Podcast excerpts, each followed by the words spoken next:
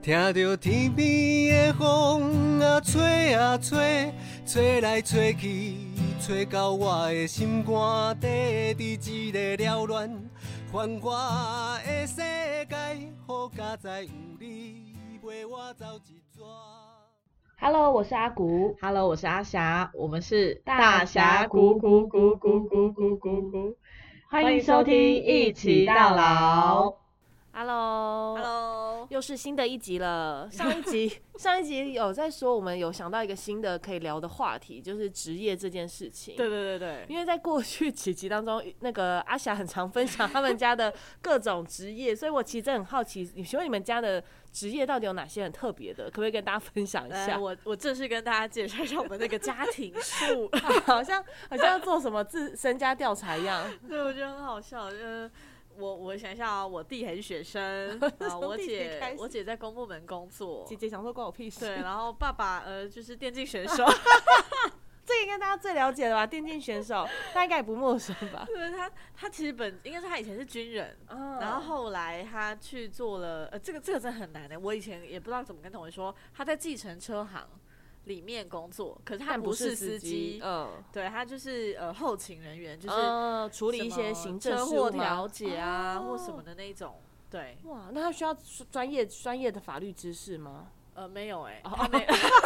他没有这部分，只是他就是谈判技巧啊，吧。他们因为军人，因为他不是要判案的人啊，他是要负责哦跟对方去调解。那我们多少钱你愿意接受？司机可以给多少钱？他的。哇，谈判高中间手中间的这个协调者，对对对，就是在家解淑女儿，在外面都赢得谈判高手。好好笑，然后妈妈是特教助理，嗯，就是陪呃那些特殊生的呃陪读的妈妈。哦所以她很很有耐心哎，呃，我觉得也是不一定有耐心啦，哦就是跟我觉得跟找到技巧，对，是需要受训过后才可以哦去的。对了解，对，但他不是正规的特殊老师，他是他是属于就是陪读的助理这样子，嗯，对吧？怎么样？然后还有再再上，啊我就好奇还有再再上上再往上再往上，阿嬷，呃，因为阿公阿嬷现在现在的话是开金抓点，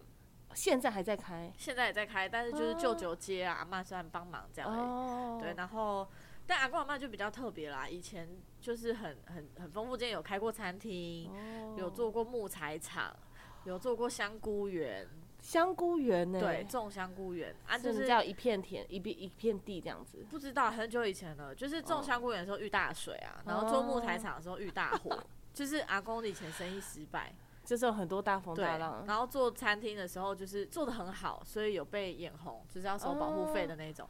然后因为那时候呃妈妈他们那一辈的女儿们就是陆续有人怀孕，所以阿公嗯觉得危很危险，哦所以就收掉，然后就开金抓店，因为就有人跟他说。你开这个就没有人可以威胁你了，啊，真的没有吗？现在是没有了，就是等于说有形的人不敢拿这件事开玩笑。哦，但是他是有什么样子的机缘吗？就是不会随时随，就是无意间就说哦好，那我要来开卖金纸，好像阿公就是这样子的人、欸，哦就是他就是一个商人，然后、呃、想到觉得哪一个路线可以就对去试试看。像当年清新还没有嗯很红的时候，他有说这家店会红，他想要开，哦但是就被全家人打枪，哦，这个可恶女儿就想说，孙女就想说早后来就上开饮料红了，店，对，后来就红了。我现在就有对喝不完的饮料了。就是 就是阿公就是一个我觉得标准的商人，哦，然后他为了做这一行，他也做了很多功课，他去苦读什么农民历啊、各种习俗啊什么，哦就是真的了解的很完全，哇，是一个真正的商人。对，我很觉得很酷。欸。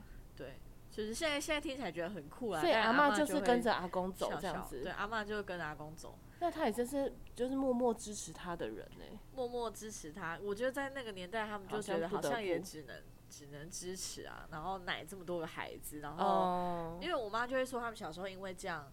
呃，要一直转学，因为他可能要换地方搬对家，对，然后好家在是以前的学校的制服都长一样，不像哦现在这样，哦所以他们的制服都不用重买。然后哦呃，因为以前也没有一纲多本，所以哦。他们课课本都一样。哦，对了，对，可是学校的就是段考识同学不一样，吧，对，所以他很有人刚转进来，三天后就要考月考，哦，他就会考得很差，然后他会很羡慕我们可以办同学会，因为他根本没有那么好的同学。因为他这样认识很短暂。对，然后他说 Facebook 刚出现的时候，大家都在加以前的同学，他说他都不知道他要加谁，就就是怎么有点哀伤的感觉？真的感伤，那欸他很希望我们现在有同学会就参加是不是要。帮妈妈办一个同学会、啊？可是我就是没有同学啊，就是你说可能认识半年就转学也来不及。对啊。然后像他，他就很不理解为什么我现在不想参加同学会。我觉得这样同学很尴尬，真的哎，我也都没有在参加说那个高中的就先算了。真的欸。对啊，但他就会觉得这是他们呃很重要的一个遗憾吗？回忆？我觉得是哎、对因为像我爸我妈他们真的是因为有脸书有赖，他们就突然都跟自己的国中、高中、大学同学重新又往来。对因为以前以前可能就结婚，大家搬家以后就真的没有往来了。对然后最近有前一前一阵子吧，前一两年就很频繁在听我爸跟我妈轮流参加同学会，而且他们参加同学会是会跟着旅游，比如说今天要去北部的参加台北同学的同学会，那台北那个可能就会当在地招待的，然后就招待大家来台北，然后顺便去哪里玩，然后下一次就哎、南部的同学要办同学会，大家就去南部玩，就是我爸的也是这样。对，所以他们就真的两个顿时变得很忙，所以我就想说，哎、真的，也许对他们来说，那时候的同学们好像的感情，可能真的是靠这样子在维护跟对，他们现在的一个人脉经营吧。我觉得是因为我爸也是，他们以前是军校嘛，所以嗯后来就是呃都分发到北中南，所以他们现在也会有那个什么北部主联招啊，中部、哦南部，对。然后同学会就是一定会含两天一夜的旅游，然后就是嗯一定要带夫人出场，就他们就啊，因为军校一定要都是男对一定要有生居多。夫，人这样，然后哦哦，我觉得我妈差应该差在她以前就是念到高中，所以她没有大哦学这一段。然后他大学是后来自己念那个空大去补完学成的，对对对对对，所以对他来说这是一个小小的小小的遗憾吧，对啊，嗯，但我觉得刚刚从阿霞分享，我自己就觉得很有趣，就是因为上次呃前几节 podcast 有聊到，我就自己会在回想说，哎、那我有没有了解过我的长辈，比如说阿公阿妈、外公外婆的职业？对就是我我觉得这很有趣，然后我就回想到，因为他们现在都不在了，但是就我自己会回想到说，小时候很喜欢拿这个话题跟我妈聊，因为我后来想到我外婆是卖小吃摊，哦，路边摊，他们住南头，所以卖的是那种南头意面，然后自己要手做丸子的那种汤。然后因为我我懂事以来，那小吃摊就已经收了。哦，但我那时候就会一直问我妈说，我很好奇，就是家里是小吃摊的感觉是什么？就感觉很有趣啊。对啊，就是会有很多客人，然后你你就可以每天有很多好吃的东西。但我妈就说，根本就不是会很辛苦，因为他们下课回家就要帮忙整理，而且对，而且小吃嗯摊都要用到很晚，就是你们打哦烊可能很晚，然后冬天就会很冷，他们还要在那边哦收这些东西。但后来就是呃，因为我外婆还是持续有在做手做丸子，就是即使没有小吃摊，她就是会煮给我们吃。然后那时候就觉得哇，好厉害哦。就是有这个手做丸子的这个专长，然后也对于他们那时候这种工作觉得很好奇。真的，因为我我现在回想，呃，爷爷那边的话，虽然他的职业是军人，就是听起来感觉很很熟悉，但就是会很好奇，所以这个职业之余他有什么样的故事？因为就是我爸就不知道什么，就不太不太讲，偶尔哦偶尔讲一次，所以就大概知道说，哦，爷爷以前是军人，然后我们就说，哦，那想更细一点嘛，空军、海军还是陆军？然后我爸就说，如果以前眷村的位置的话，应该是什么什么军，这样他自己也讲不清楚。然后什么爷爷以前跟大军曾经翻过喜马拉雅山，就是我就我有时候就觉得他在吹，我有点不太不太确定那个真实性在哪里，但就是、哦就觉得爷行爷吗？对，就是哦有点像是撤退，然后要翻山越岭退撤回来，然后再撤到台湾之类的。反正我就我就想说，这是一个什么样的可以拍成电视剧的传奇故好有事？趣哦！但我我相信，可能的确现在有很多长辈过去的一些故事，可能是我们历史课本里面看到，但他们经历过。像以前我阿妈就会分享他们小时候受日本教育的一些事情。对，但这些我们可能后来只是透过历史课本，但我们没有去细聊的时候，好像就是不，我觉得不够了解他们。对，有时候就觉得他这件事原来跟他们有关。对，因为有时候你现在看就觉得、啊他们就是一个长辈。他们现在就是在退休过自己生活，但是去细聊才发现，哇，原来他过去有这么多很精彩的事情可以分享哎。对我，我觉得那那个特别有感是那个上一次某一年的不老梦想一月五号嗯的阿公阿妈在做月饼的时候，然后他们的封面盒是做那个登月，就是登月球的那嗯嗯嗯对个。对对，他们说他们那时候觉得很震撼，因为小时候都觉得是嫦娥奔月，嗯可是他们在电视上看到阿姆斯壮登月这样，然后我们就很惊骇，因为我们觉得阿姆斯壮登月就是在课本里的事情，对。对，在电影里面的阿波罗十三，那在阿嬷是在他们正在生活的那个年代，嗯我，觉得哦好有趣哦，所以也因为这样，我们现在就是我跟阿霞就在聊说，哎、那过去长辈这些职业有没有哪些职业是可能真的快消失，但是以前的长辈是很，他们比如说他们从小到大就想想要做职业，或者是他们过去这个职业其实真的很厉害，但现在已经视为了，但也很少跟大家分享。对。我我们那时候先从了，先从我们小时候讲啊，就是小时候我其实有看到，但长大我很确定它好像渐渐消失的。最最最多就是电梯小姐，哦，但我知道现在某些百货还是有，对只是只是工工作工作比以少前没有以前，了很多。对对对。然后车长小姐，哦，车长小姐有，因为我外公以前他就是开国光号的，所以那时候他们，对他就是要开着公务局的车，然后那时候就我阿姨们他们就会去当一阵子的车长小姐，然后那时候当车长小姐真的是一个感感觉很不得了的职业，很像现在的空姐。哦，要穿制服，，对，然后他们也要受美姿美仪的教教育训练，然后要有仪态嘛，然后你一定要有选过才能进去，因为你要当颜颜值担当，就是要在门面 这样。所以过去对他们来说，我觉得车长小姐。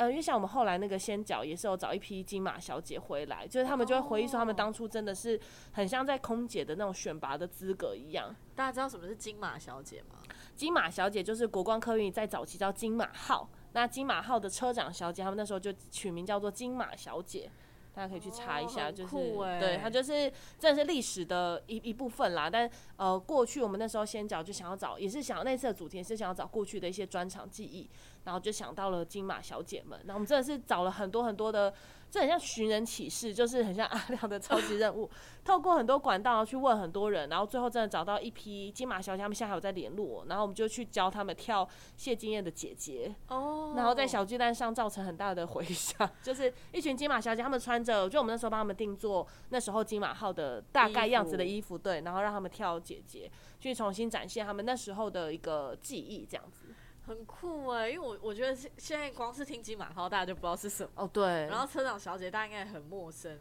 就是跟跟那种那个什么游览车司机旁边多坐一个人陪游览车司机，那是两码事哦，那是不完全不一样的事。车长小姐大概工作可能就也是收票，然后检票，或者是可能发报纸，嗯发毛毯、啊，对对对早早几年的阿罗哈应该还有这个角色，因为他就可能想要唤起大家的那个记忆吧。对对对对，我自己觉得特别有感的是那个高速公路，天啊，现在讲出来一定很多八年级生吧，收费收回数票的那个。八年级生哦，有听过九九年级可能所以我，因为我小时候，因为我们家是在那时候住台北，然后过年都要回南投，就是我们都一定要开高速公路。对那时候我要记怎么样快到家，我就是要记下到哪一个收收费费站，就说哦中立哦快到了，快到我在虎口过了，可能就回到台北了。对对对对对，所以我就要背哦虎口，然然后打电话就说到哪里，我们就会说过哪个收费站。对，就是要以收费站来说，我们现在距离在哪。在哪欸。而且我那时候都很替我爸紧张，就是开车快到那个收费站的时候，你都要想说他要什么时候可以准确的把这个票拿给那个收回数票的人，对对对。他们怎么样不会漏漏掉？只要停收费站，我就会醒来，然后我就会看我爸，然后我就一直很怕那一张飞走，真的，或者是那个小姐没有接到，然后就是叫我爸开慢一点什么的，然后我爸就会觉得我们就是穷紧张，他说那个小姐都会直接扯走，而且那时候我们家都还有预备动作，就是什么我爸快要到的时候，我妈可能就要帮忙开始撕一张，然后拿给我爸，然后我爸就捏着，然后那时候我坐后面就会很好奇，就会跟我爸说可不可以我们拿，对对对对对，但爸爸都想说不要不要在那边闹，对，对，然后什么，而且还要还要分哦，快速车道，然后嗯你要对买一本的，嗯或，是要买单张找零的，的，因为有人一一站一站给钱的。哦，对对对对对对，收零的，然后找零不找零，就还会分车道。然后我想说，天啊，还好我会开车之后没有这个东西啊，。真的哎，我一个人要而且我要怎么拿回去票，啊好紧张哦。对啊，我我忙的要死，我的天啊！所以现在变成 ETC 以后，就会想说，那那群收费站员，对他们真的就是最后一代的那种。我记得他们当时也有经历过一番抗争啦，因为就是嗯他们算是被迫走入历史嘛。那他他们算不算有资遣费啊，还是什么？我记得那时就一个议候好像有，题这样子。对，那时候有讨论过。后来他们好像有拿到资遣费。哦，但就会找其他适合的工作这这样子。真的消失，而且是整个么字形都被拆掉了。就是对，你现在你现在唯一会有知道来后里吗？还是哪里有留着一个？好像留一个而已。对然后你你会知道那边是收费站，你可以感受你平你平常开车的时候那一块地板会不一样。哦，地地板的材质是不一样的。真，的？哦那一段就是以前的收费站，完全没有注意过，下次开车去看一下。那有有有一些是还在，除非哦。柏油被重铺，但不然那一段车那个地板是不一样的。哦，这个行业算是我们呃成长过程中看到真的完全不近见十年了吧？对，，我觉得是活生生在我眼前消失的。就想说哇，没有这个工作了很了。酷哎、然后再来还有一个是我自己有感是 DVD 店员，但哦这店员我我觉得他可能不算是一个特殊专长的职业啦，但他算是一个产业的产业对对对，DVD 产业的消失。就是因为以前我们家很真的很爱六礼拜五、礼拜六就去租 DVD，然后回家聚在一起看，大家知道到底是什么吗？不是影，不是景城、哦，知道吧？百百百事达百事达在讲百慕达，在讲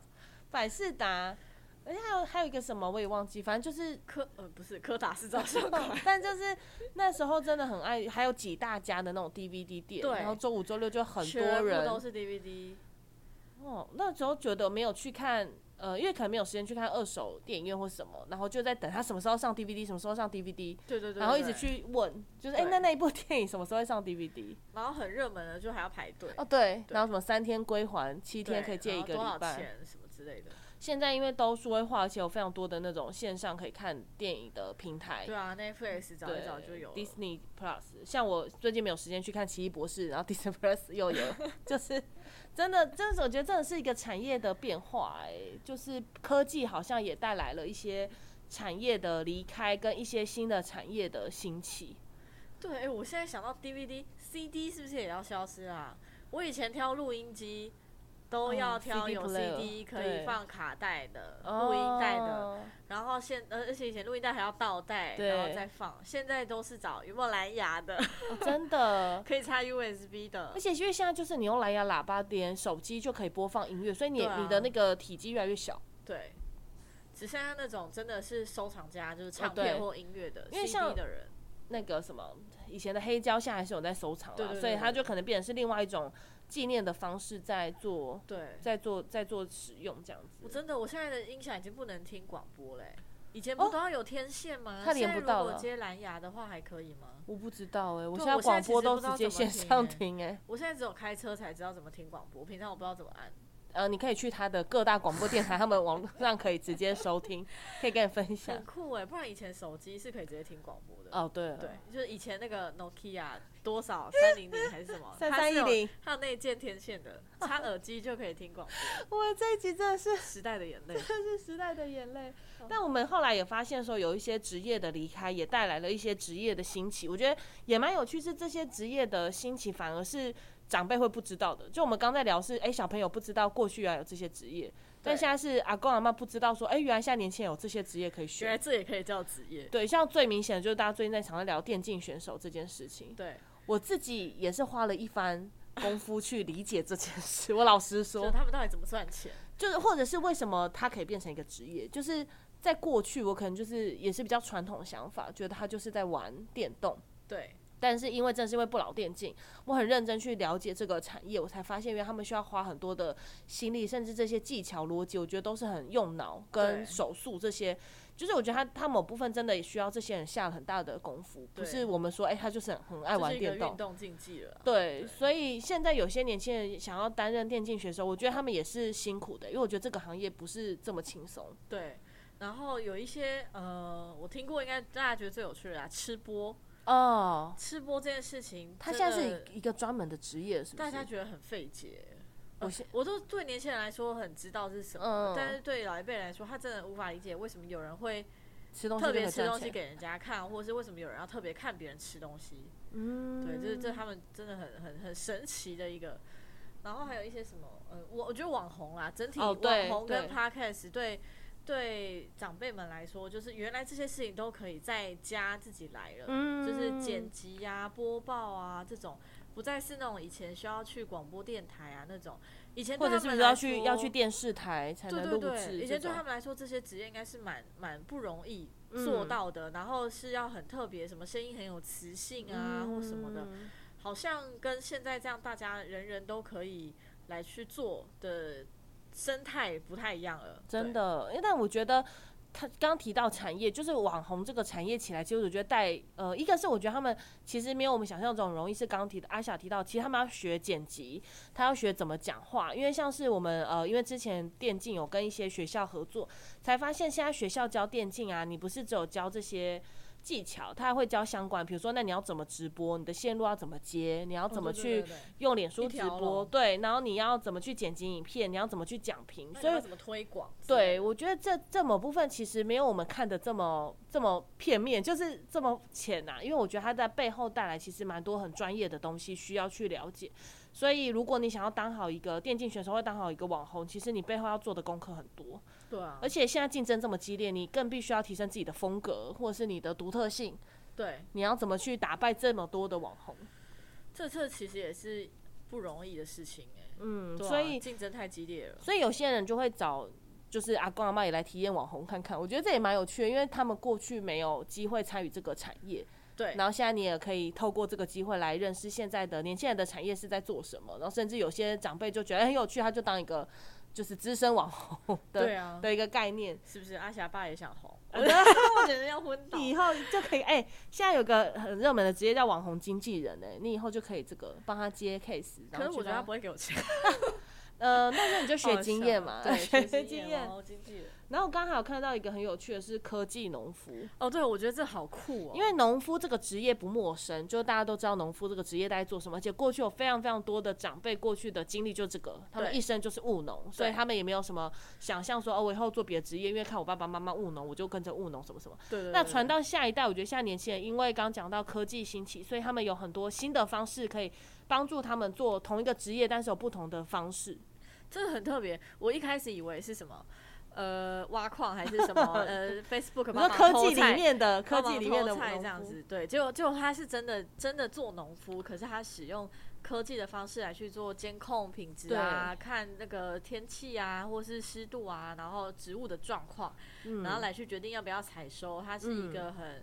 呃用很数据化、很科技化的方式来让我们的饮食的品质可以更好的被控管。对他可能善用不管是 AI 人工智慧，或者是用无人机去巡农田。以前要巡残罪，要自己亲自去巡。他现在是用无人机，然后他就坐在中控室看这个电脑画面。那以后就没有水牛了，是不是？哎，水牛现在哎，我上次才看到一个报道，就好像是哪里哎，我如果现实有说错，可以指正我。就好像是嘉义还是哪里有最后一头水牛被送到。那个就是农场还是什么动物，就被迫要跟主人分开，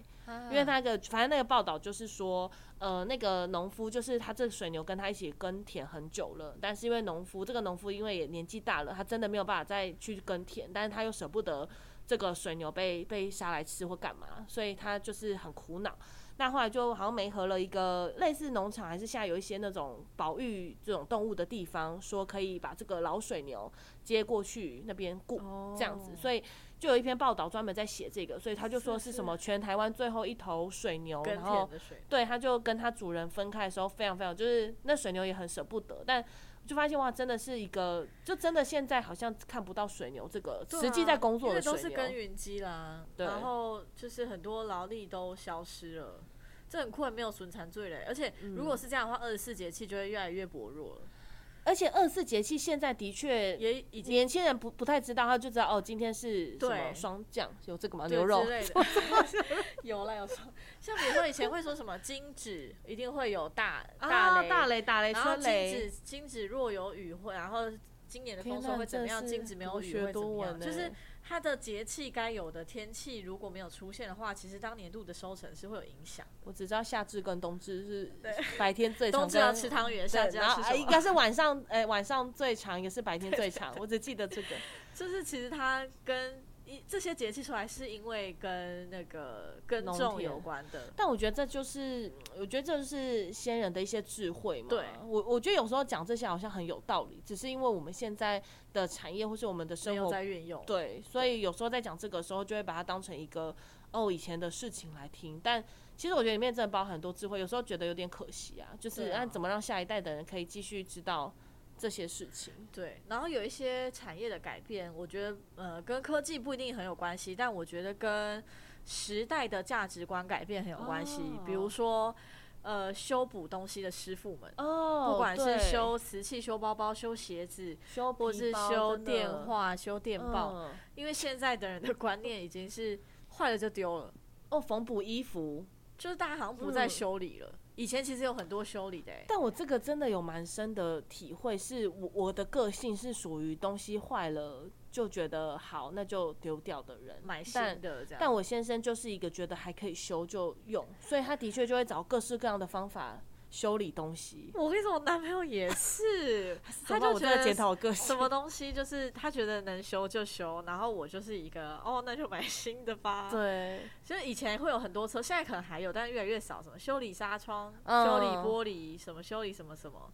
然后因为像电话这些已经室内电话越来越没有了啦，电报机也没有了，有一些东西确实是因为物产不见了，但有一些真的是观念在改变。因为现在提倡快时尚，你衣服跟裤子买，你下下单隔天就到了，你没有这么困难。所以像以前，我记得以前小时候，什么松紧带脱落，什么我妈就会开始缝补松紧带，变成一个新的。但现在我觉得过松，我觉得第一直觉就会想到哦要丢掉，但我先生就会默默拿出针线说这还可以换。我就想说哇，这真的是，但是如果现在环保议题又崛起，说不定这个产业又会出哦现。对啦。对但我但我真的觉得有时候，现在我就会开始思考说，哎、有些东西是不是真的可以再利用，或者是修修理？就是我也很怕让我小孩觉得，哦，妈妈觉得东西坏了就丢，那我也觉得我就再买就好了。对对，就是我觉得这这这种产业反而就是跟价值观在流转，嗯没错，好像就跟有没有进步或什么没有关系，它不一定是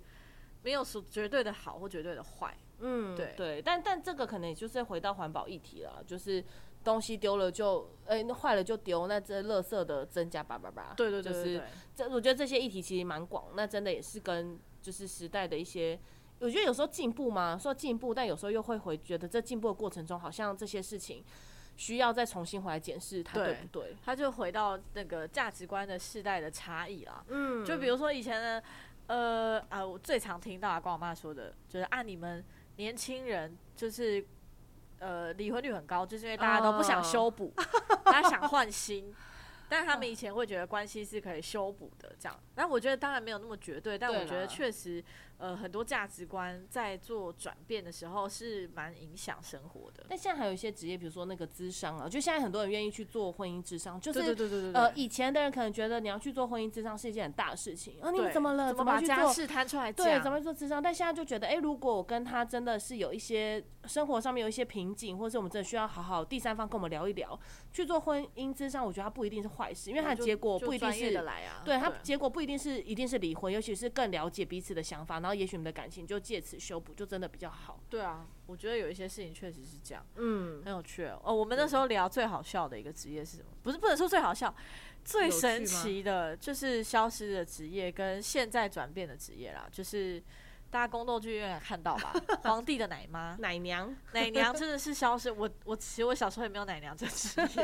因为而且我不知道，但我觉得那应该是大家奶水大家族吧，才可以做。就是贵族，因为你要再欸花钱请一个人帮你喂小孩啊，所以你一定是要有你的本身的是什么条件可以去做奶妈？就是啊，我我真的很认真研究过，因为我以前没有，就以前你没有生小孩之前，你不会特别想要这个职业的奇怪或者是什么。对但自从我怀孕生完小孩之后，我在看那些宫廷剧，在讲说，哎、去找奶娘的时候，我就很认真想说，那她真的是要刚生完小孩她才会有奶、欸因为你、啊你说妈妈要有奶母奶这件事情，不是随随时就可以有啊，而且像比如说我已经退奶了，你要我现在再喂，我也我也没有啦。但是如果就生物，以前老师教不是它是一个什么正循环吗？只要有孩子一直一哦，直、对啊，所以我的意思是说你，他就要一直奶但你最前面一开始必须你要先生小孩，就我的意思说，你的人体构造不是说你没有生小孩的一个未婚女性，诶也不能说未婚，反正就没有生小孩的女性就可以挤得出母奶。很猛哎、所以我就会想说，所以那些人就是 自己在讲聊宫廷剧，我就在想说，那些人一定是他家里很困苦，但他也生了很多小孩，所以他宁愿去喂，就是去工作去喂别人的小孩子，然后赚这个钱，然后去给我们家小孩吃吃别的东西，，对。对啊，因为我就想说，电视里面的奶娘年纪也不小，所以他就是一路喂到一路喂，一路喂到一路喂到这样，然后现在就没有，现在就转成那个什么嘛，保姆，哦甚至连宠物都有保姆。哦，对，就是阿公阿妈也不理解，我们家以前 Lucky 就是在、呃、Lucky 我们家的黑狗 是在外面跑，然后有什么就吃什么，哦对，然后骨头什么，反正就是随便丢啊。现在不一样了，现在养狗很精致哦很。讲究，而且还要帮它洗澡、宠物旅馆啊等等。对对对对，然后要吃的东西也很讲究，不能太咸啊，然后什么东西嗯不能吃啊，跟以前阿妈养狗的方式完全不一样了。对然后出去玩要寄旅馆或有保姆。所以我觉得有时候这些我们在讲世代隔阂，有时候可能真的是呃两个世代之间不理解彼此的职业背景或者是这个产业背景，所以会造成有一些话题上有有时候可能是话题上不知道怎么延续，或者是有时候不知道对方讲这个语言是什么。对，其实有时候阿公阿妈或者是年轻人好了，彼此在聊的时候，呃，他们都没有任何歧视的意味，没有任何的不想理解对方就多的是好奇吧。对，但是有时候可能讲出来之后，呃就会有人说，哦，啊，那你就是歧视这个职业，或是哦，反对算了，跟你讲也不懂，哦，然后这话题好像就中断了。就是啊，你每天对着手机在那边一直笑，你在干嘛？对对对对他，对他可能只是好奇啊，你你在录短短音或者是什么，但但